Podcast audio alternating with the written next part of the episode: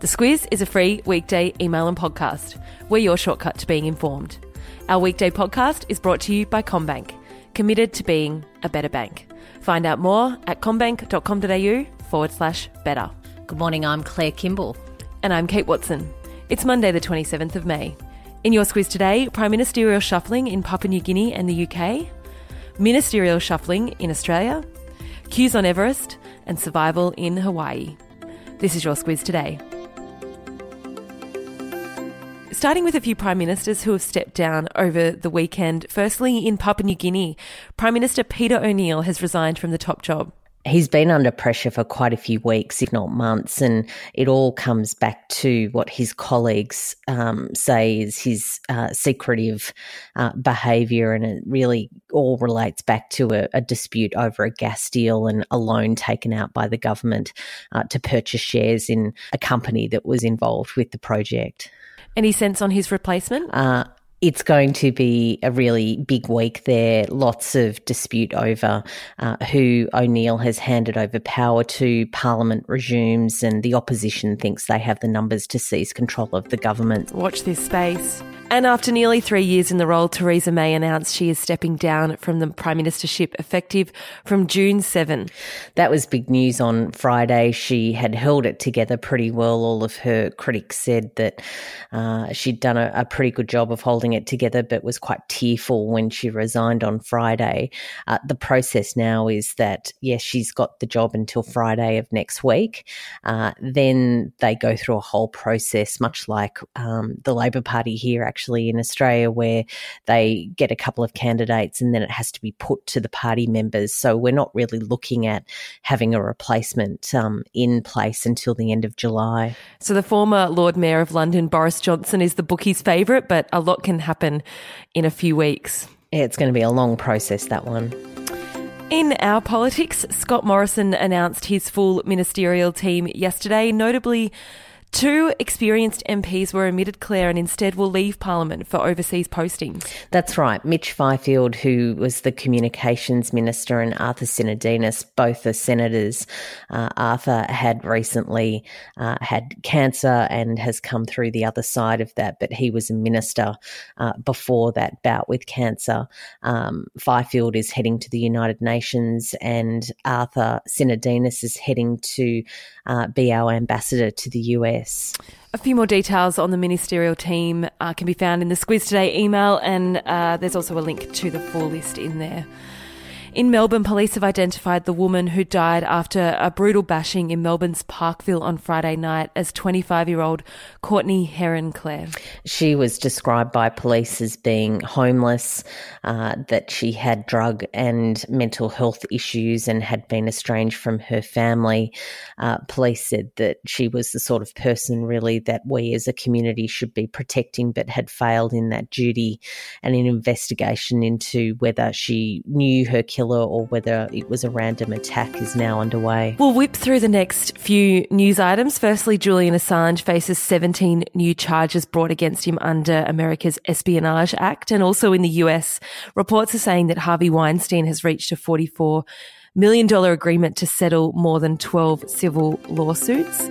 Back here though, Claire and Queensland's Labor Premier Annastacia Palaszczuk has ordered her government to get approvals for the Adani coal mine reviewed and resolved within three weeks. This has been going on for, for eight years now.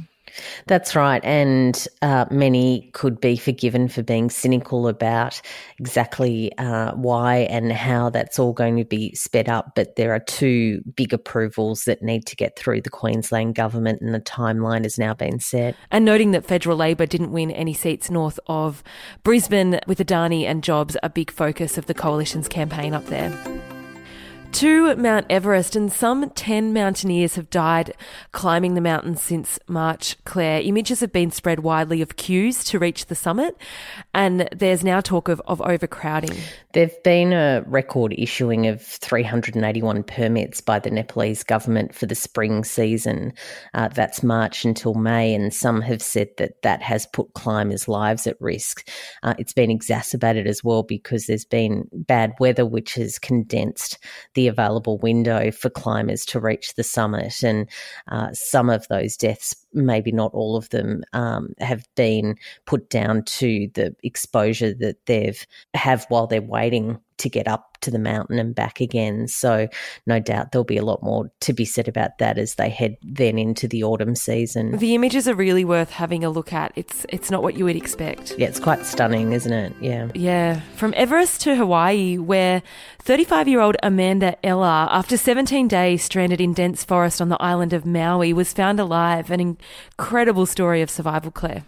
It really is. She had a broken leg and she'd lost her shoes in a flash flood, but she had to move because she had to get to clean water and food where she found herself in that terrible situation. And even though she had terrible sunburn and infection setting in, and um, of course, thoughts of contemplating her death, uh, she hung in there and her family and friends raised money for a helicopter to keep searching for her. And they found her uh, on Saturday. It's just quite incredible. Her mum said, She's a trooper, man. She sure she is. really is. yeah.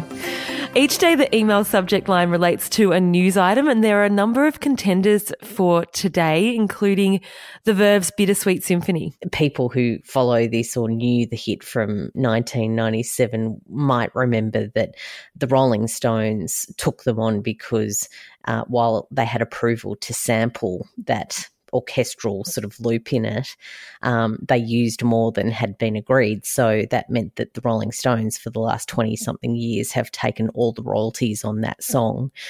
And uh, after a long and protracted dispute, uh, Mick Jagger and Keith Richards have signed the song now over to Richard Ash- Ashcroft, who was the Verve's um, lead singer. So all in all, what I've come back to is um, Rolling Stones, If You Start Me Up, I'll Never Stop, which seems to be a really good Monday song. Yeah, that's a good Monday song. And of course, the other contender was uh, the Spice Girls, with reports that the sound was so bad at the first show of their comeback tour that the audience couldn't hear them properly. The sound wasn't so bad because they're singing. I mean, who would know? Couldn't hear them. Could have got you to sing that one. You're a bit of a Spice Girls fan. Well, I grew up with them. It's Yeah. just, you just it's just natural. From back in the Um, day. I was more Hanson, to be honest, but um, Oh, you know, God. either or.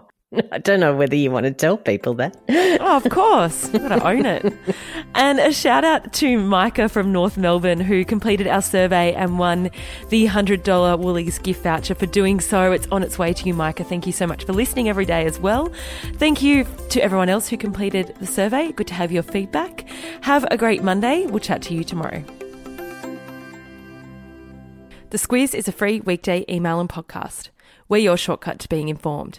Sign up at thesquiz.com.au. This week, our podcast is brought to you by Aware Super. Superannuation can sometimes feel like just another overwhelming life admin chore. But as a member of Aware Super, you'll have access to lots of free online tools to help you, like their My Retirement Planner, which allows you to see how much you might need for retirement and comes with an easy to understand plan of how to get there. Read the PDS and TMD at aware.com.au. Are you?